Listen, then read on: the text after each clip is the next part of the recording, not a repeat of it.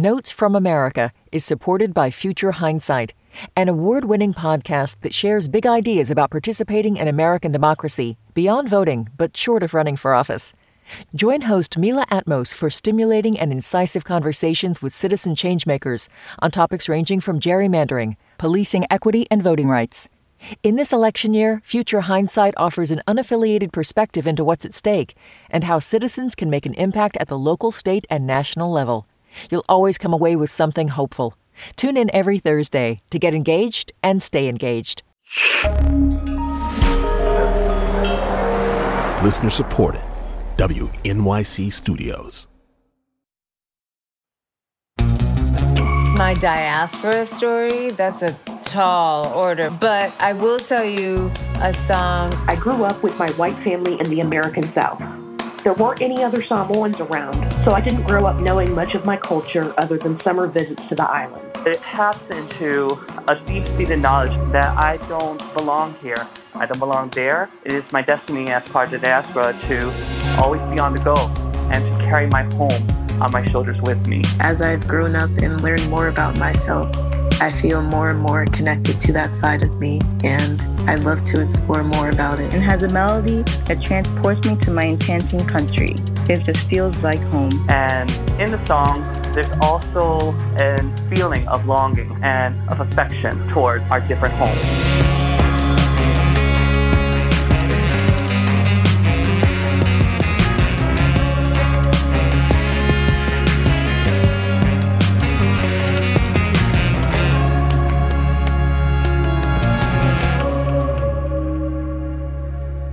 It's Notes from America. I'm Kai Wright, and happy Labor Day weekend. It is the unofficial end of summer, sadly, if you ask me. And that means it's time to wrap up the second annual Notes from America Summer Playlist Project. So I'm joined once again by our producer, Regina de Heer. Hey, Regina. Hi, Kai. So, you've been asking listeners to share songs that represent their personal diaspora stories all summer, and you've been taking those submissions and creating Spotify playlists that listeners can stream. Yes, we've made three playlists so far, and they're available to stream right now at wnyc.org slash playlist. They are really special, so listeners, if you missed it, go check it out. I'm adding our final submissions this weekend, and so, Kai, I thought it'd be cool to get one from an actual songwriter. My name is Lolade. I'm originally from Nigeria, but I have lived in Ohio, I've lived in Philadelphia, and Houston is my home now. Lolade performed live for us during our special Juneteenth broadcast from Houston. And when I checked in with her and told her about this playlist project, she immediately thought of one of her own songs, and it fits this project perfectly. I uh, wrote a song called Immigrant Song. It's one of the very first songs that I ever um, got professionally recorded. And that song, as much as it's about me and the perspective that I have on, you know, just being an immigrant in this country, it's more based around, I would say, my parents. The chorus of the song um, talks about these hands. These hands, these hands. And I got that visual in a dream, actually. And um, I just saw a vision of really worn hands. Uh, my mother, you know, she had to work as a, a beautician and she worked with her hands. And I know a lot of people coming to this country from other places, you know, end up doing manual labor and they have to literally and figuratively carry so much in their in their hands. In the bridge, Lolade sings, There's a fire in my bones, a piece of home, Africa. I count the days until we're together again. And as a child of Ghanaian immigrants myself, I take that two ways this constant yearning I feel for the place I felt the most like home. And also, it's part of my identity. It's a fire within me. It's a thing that makes me me. Yeah, I love all of Lolade's music, actually. And honestly, listeners, if you didn't catch our Juneteenth special, do go dig around in our podcast feed to hear her incredible performances in that show. So, Regina, you've added Lolade to our playlist, and I know you've got more listener submissions to share with us this week. But I just want to name the point of this project quickly. You know, it's been a way to talk and to learn about all the incredible cultures and all the incredible experiences that we as Americans, as people living in these United States, carry around with us. So that's what we're doing here. Mm-hmm. And alongside the listener submissions, you've been talking with musicians and with cultural historians about some of the identities that have come up. You've got one more of those conversations to share with us this week, right? Yeah, that's right. I wanted to talk with someone whose relationship to a particular diaspora is complicated. What happens when you're living in the US as an immigrant and you're seen as part of a diaspora, but for you, it's not quite a fit? My name is Nodia, and I am a Garifuna woman. Nodia Mena is a former lecturer of Spanish in the Department of Languages, Literatures, and Cultures at the University of North Carolina, Greensboro. She's currently completing her doctorate there, and she gave a TEDx talk a few years ago about her background as a Garifuna person, born in Honduras, who is living in the United States. Have you ever heard of the Garifuna people, Kai? I have, but only in the most surface way, if I'm honest. Well, the Garifuna are a mix of the indigenous people of the island of St. Vincent in the Caribbean and enslaved Africans from Spanish colonial ships that wrecked on the island. But in 1797, British colonizers expelled the Garifuna from their home in St. Vincent and sent them to Honduras as a punishment to the Spaniards who claimed it. Now, as Nodia remembers it, that history was never taught to her in schools. But she describes the way the Garifuna communities have preserved their own culture over the generations.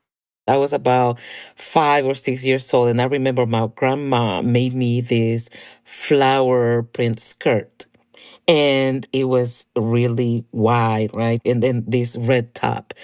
And my grandma was part of a club, El Club de los Tigres.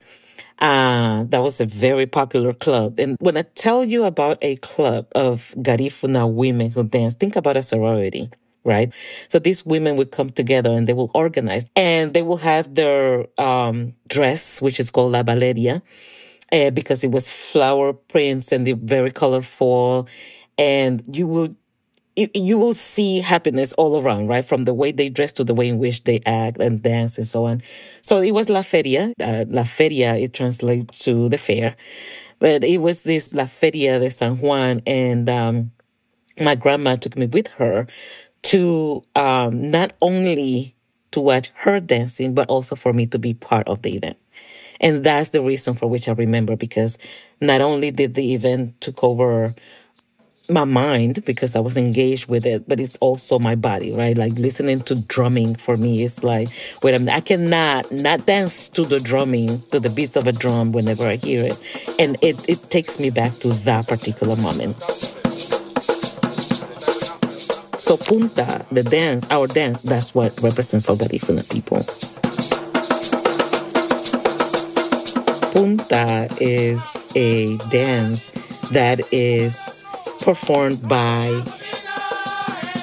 you know moving your your body from side to side to the rhythm of the drum. And what happens is that the drummer uh, as they are playing they play the drum but they are also communicating with the dancer.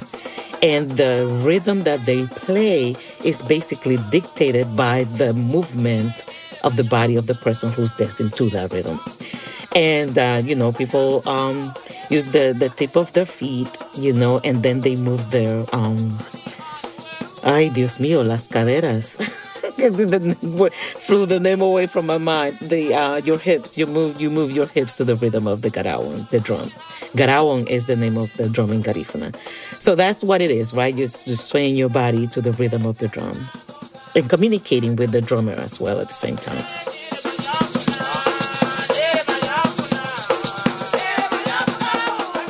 And How was uh, that represented in Honduras growing up? Where was it embraced by all people? Was it particularly at uh, Garifuna events? All the above.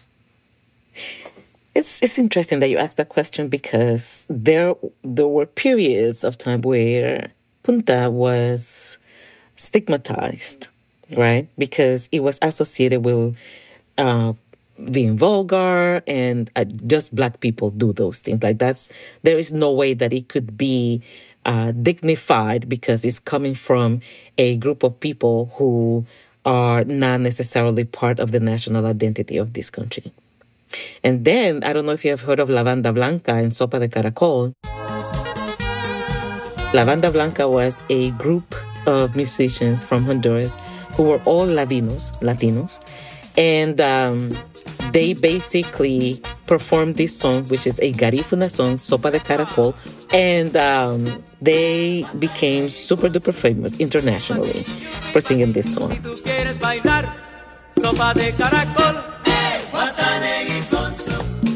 This was back in 1991, and the song climbed to number one on the Billboard Top Latin Song Chart. And to clarify, La Banda Blanca was not Garifuna and not black. Punta got whitewashed.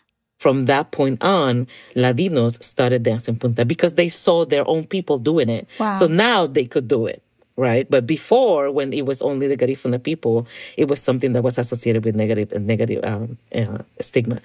So now that after La Banda Blanca, and then they were on TV and they were all over the place, all over the world. Now the Latinos want to do it, and what is the the phenomenon that is happening now is that all of a sudden La Punta, the dance, is the national dance in Honduras. It has been adopted, I say co-opted where it has been adopted as the national dance. And now the Latinos are the ones who want to dance punta. Yes. That, that is fascinating history. I just wonder what are your takeaways from that story? What do you think as someone who's it's original to your culture. Are you glad that it's being accepted more widely? What do no, you think? No, I cannot be glad that it's being more accepted because the word is not accepted, it's co opted. Because mm. if it was accepted, they will also understand the experiences of the people who originated the dance. But it's unfortunate that the only thing that is being done is to co opt the the good part of the, the, the emotion, the joy that they feel by dancing, but they want absolutely nothing to do with the experience of the, of the people who are the originators of this dance. And I know that because most of the people who are marginalized, continue to be marginalized in the country, are the Garifuna people. And still to this day, the education system has not yet adapted a curriculum that represents this history of Garifuna people from a dignified perspective. So, how can you embrace the dance without understanding the history that created it? That is the question, right?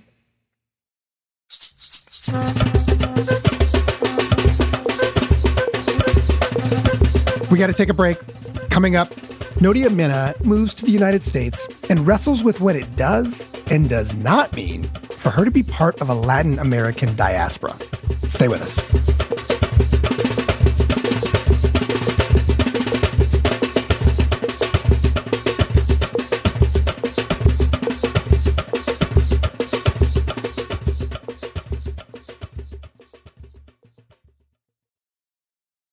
Everyone. My name is Rahima, and I help produce the show. I want to remind you that if you have questions or comments, we'd love to hear from you. Here's how. First, you can email us. The address is notes at wnyc.org. Second, you can send us a voice message. Go to notesfromamerica.org and click on the green button that says Start Recording. Finally, you can reach us on Twitter and Instagram. The handle for both is Notes with Kai. However, you want to reach us, we'd love to hear from you and maybe use your message on the show. All right, thanks. Talk to you soon.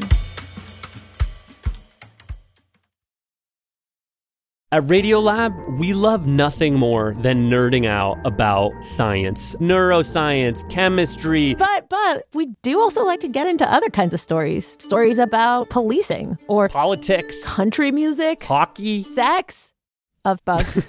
Regardless of whether we're looking at science or not science, we bring a rigorous curiosity to get you the answers. and hopefully make you see the world anew, Radiolab, adventures on the edge of what we think we know. wherever you get your podcasts.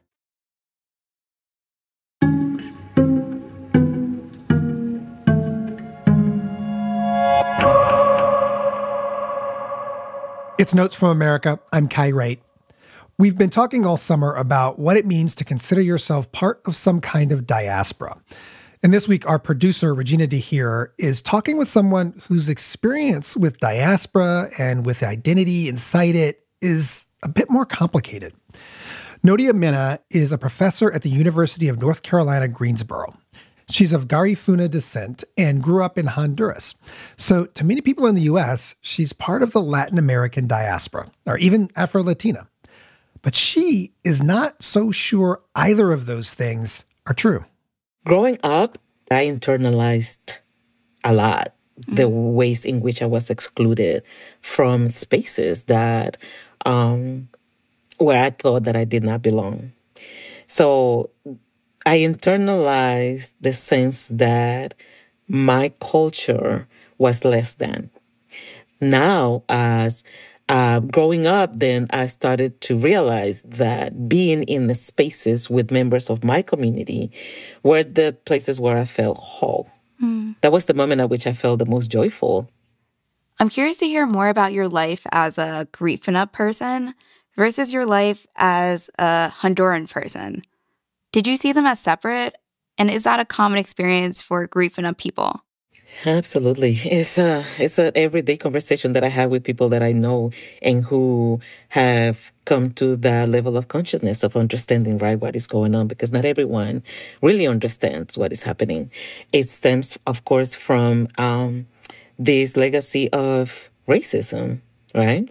Um, the association of everything that is negative towards black bodies and uh, the effort that has existed in the region in Latin America, for example, um, to lump us all, meaning Black, Indigenous, and Europeans, into one and creating this idea of mestizaje, which means that we are all mixed and there is no reason for making any distinctions because the more effort we make in establishing distinctions, then the more conflict it creates, which is so erroneous in from, from so many different levels because by trying to lump us into one, that's the conflict Yeah. from the get-go, right? That is the conflict because you are dismissing my heterogeneity. You are dismissing my individuality. You're dismissing my humanity by trying to make me feel like I am like someone else and not appreciating the ways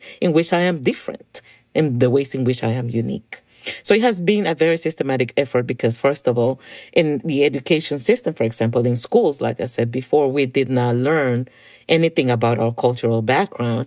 And, but we did learn about the Latinos or the Ladinos background, right? That's the mm-hmm. predominant culture. So that is the dominant culture. Yeah, so that's a dominant culture in Latin America. But part of your story takes place here in the US.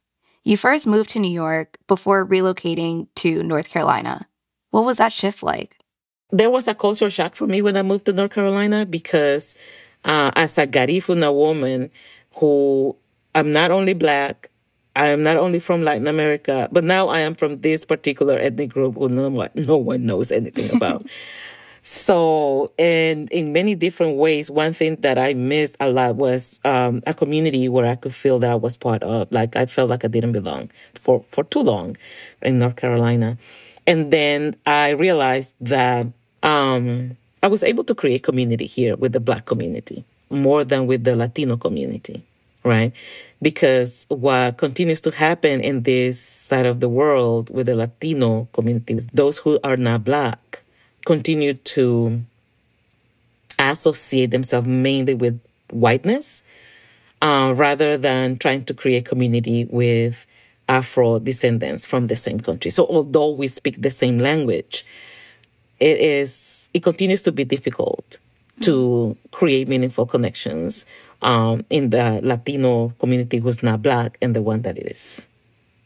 Yeah. And in the past few years here in the US and I'm sure globally, there seems to be a distinct conversation about um, Black Latin Americans or Afro Latinos. Um, with your history, you have complicated feelings about identifying with that title. Can you tell me about that? The issue that I find with identifying mainly as Afro Latina is that I see it as another effort at lumping everyone who is Black in Latin America into one identity and completely dismissing our unique cultural background and our um, we, we have many cultural differences. Uh, because for one, when you think about a Latina, Afro Latina from Brazil, for one, we don't speak the same language. We don't have the same story. We don't have the same experiences. And a Black Latina in Colombia, for example, also have different experiences with a Garifuna woman. I was in Cuba, and for me, it was a shocker to get to an airport and, and see Black people speaking Spanish who were in charge. That does not happen in Honduras. Wow.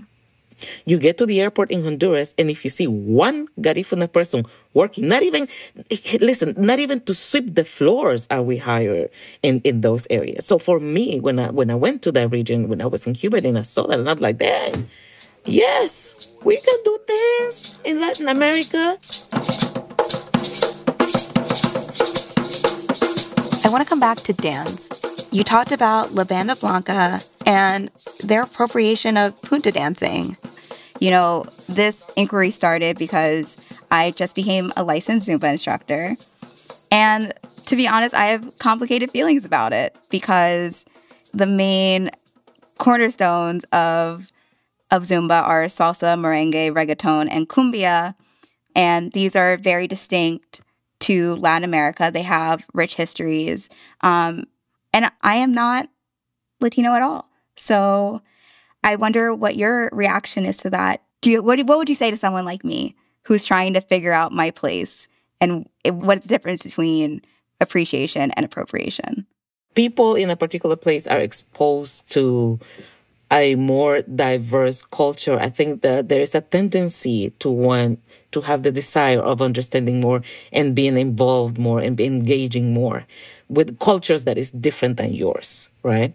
So um, if that is what is happening, I um, I applaud the person who brings their bodies into spaces to engage with cultures that they're not familiar with, because I see it as a step into trying to understand more. That's the way I see it. And listen, this is a very important question because appreciation has to be unpacked, right? Like, what what are you appreciating, right? Are you appreciating the way in which a body moves and what kind of effect does that have in you? Um, are you appreciating the history that comes with the movement? Are you appreciating the history? Are you appreciating the current state of that particular group? So what what is it that you appreciate? I think we have to be more um, complex about understanding what the appreciation is. Um, it's not an answer that could be a yes, no. Uh, it's it's about understanding deeply, you know, what is going on.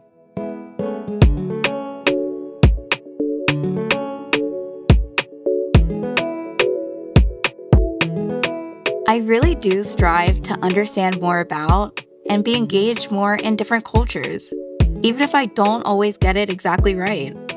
Because as Nodia points out, there's a blurry line between appreciation and appropriation. And so I'm excited to continue on this pursuit of learning more about the nuances and complexities of our identities. And I'm excited to continue to deepen rather than flatten our ideas of culture in general.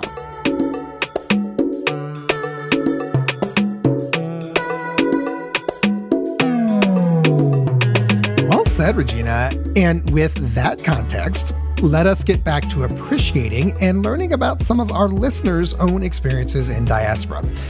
You're going to share with us a final sampling of listener submissions to the Notes from America summer playlist, yeah? Let's do it. And I'll start with someone who does identify as Afro Latina. I'm Natalia and I'm from Brazil. So I just moved to New York City because I'm doing my master's at Columbia. I came all the way from Sao Paulo to here. And it means the world to me because I mean, I'm a Black person and my grandpa and my grandma barely went to school, and my father and my mom had to fight a lot to get their degree. And I mean, I I got to go to a great university in Brazil, and now I'm here studying at Columbia in one of the best journalism schools in, on earth. So yeah, it's it's a dream. It's a dream. So when I was flying here to New York, I was listening to this song from Beyonce. It's called Bigger. It's from her album on the Lion King. And it's a song about how we are part of something bigger than ourselves. And it's a song that moves me a lot. Like she's she's talking about a legacy in terms of family, but it, it touches me in this point of how the way we interact with the world by being a journalist is something that leaves a legacy for other people. I really love this song. It's beautiful. Her voice is super powerful. You got my blood in you. You're gonna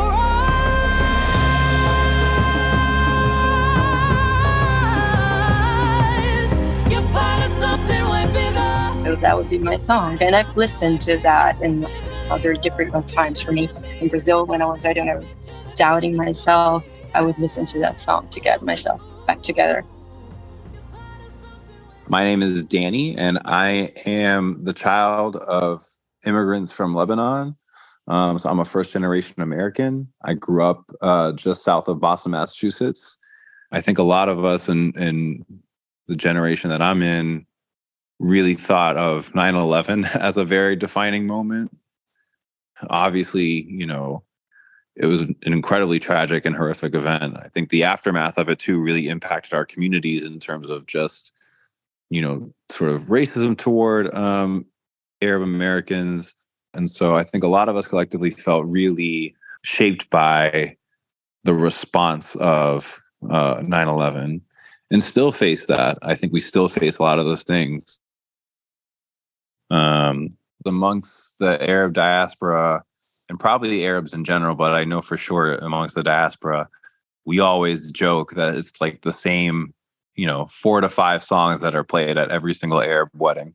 And so one song that I always think of at any Arab wedding, almost without fail, um, is Nur al Ain by Amr Diab. Amr Diab is just an iconic Egyptian singer. Um, he's been around for the last 40 years or so.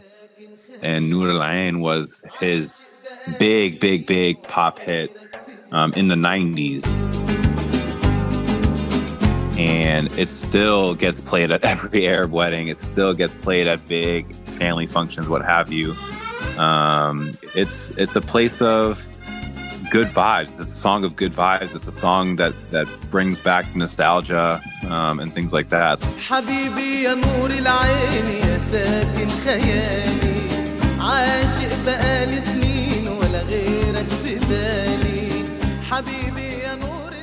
Hi, my name is Scott. I'm from Portland, Oregon.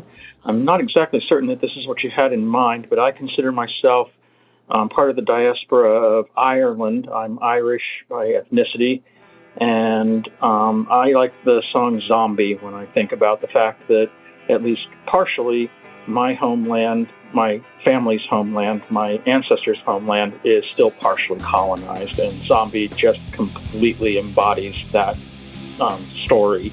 It's by the Cranberries, of course, and it's probably the best grunge song that was ever made. Thank you.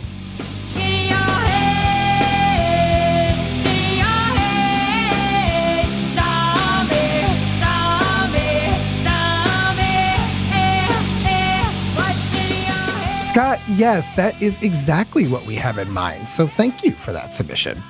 But I have to say, one thing we didn't have in mind at the start of this project is those of us who consider ourselves part of some kind of diaspora inside the United States.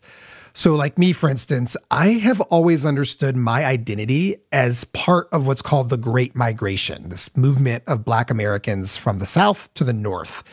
My grandparents were part of that migration. And though I'm not actually Southern. I grew up in the Midwest. I've still always felt that their Black Southern culture is somehow part of my own identity. Wow, so Kai, you understand what it's like straddling two cultures too. Yeah, I do. Well, now I have to ask what song do you want to add to the playlist? I have given it some thought, I'll be honest, and I'm going to go with Gladys Knight and the Pips, Midnight Train to Georgia.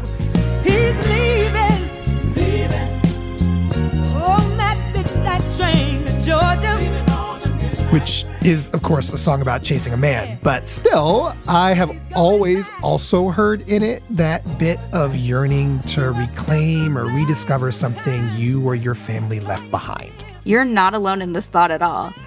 We did get a couple submissions from listeners who also took the prompt to think about their place in a diaspora within the United States. So maybe this can be our last submission. Hi, my name is Coop, and I'm calling from Nacogdoches in the piney woods of East Texas. The song I'd like to contribute for the American Diaspora Project is That's Right, You're Not From Texas by Lyle Lovett. My mom and her whole family was born in Texas, and so uh, it felt like a cruel twist of fate at first when I was born in New Jersey. And my parents divorced, and we moved back to Texas at an early age. And so, in my family, we joke that if you're from north of I 10 in Houston, you're a Yankee. So, I was especially considered Yankee. Um, but being that we were from the Houston area and my family's country music fans, I also listened to a lot of Lyle Lovett growing up. And when I heard the song "That's Right, You're Not from Texas," which is about uh, just being a Texan, even if you aren't, it made me feel a lot better about myself because I've always considered myself a Texan. Thank you. That's right, you're not from Texas. That's right, you're not from Texas. Texas wants you anyway. That's right, you're not from Texas. That's right, you're not from Texas. That's right, you're not from Texas. And with that, you can now listen to the completed playlist on Spotify. Just go to wnyc.org slash playlist to stream it. The songs are hits all year round. we hope you enjoy. And thank you, thank you, thank you to those who were a part of this project. It's been a blast getting to know some of you better through your submissions. And we're going to continue this conversation with you about our many different intersecting and overlapping and sometimes even conflicting identities. This word identity, it has obviously become polarizing in the larger political conversation. But we are all shaped as individuals by all kinds of larger social and cultural forces. They're just part of our stories, for better, sometimes for worse. And when we share any part of those stories, it's an intimacy. And it's one that, as Regina said earlier, helps us deepen our understanding of this wildly diverse country that we all share. So stay tuned. We'll be back to you in the fall with another exercise just like this one. And a hearty thank you to all who have participated in this and in our ongoing effort to just foster community and conversation here on this show. Notes from America is a production of WNYC Studios. We love to hear from you, so if you heard anything that sparks a thought or a question, do hit us up. Go to notesfromamerica.org and look for the little green record button. You can leave us a voice note right there. Just be sure to include at least your first name and where you're located. Mixing and theme music by Jared Paul. The Notes from America team also includes Karen Frillman, Regina de Heer, Rahima Nasa, Kousha Navidar, David Norville, and Lindsay Foster Thomas. Andre Robert Lee is our executive producer, and I am Kai Wright. Thanks for listening.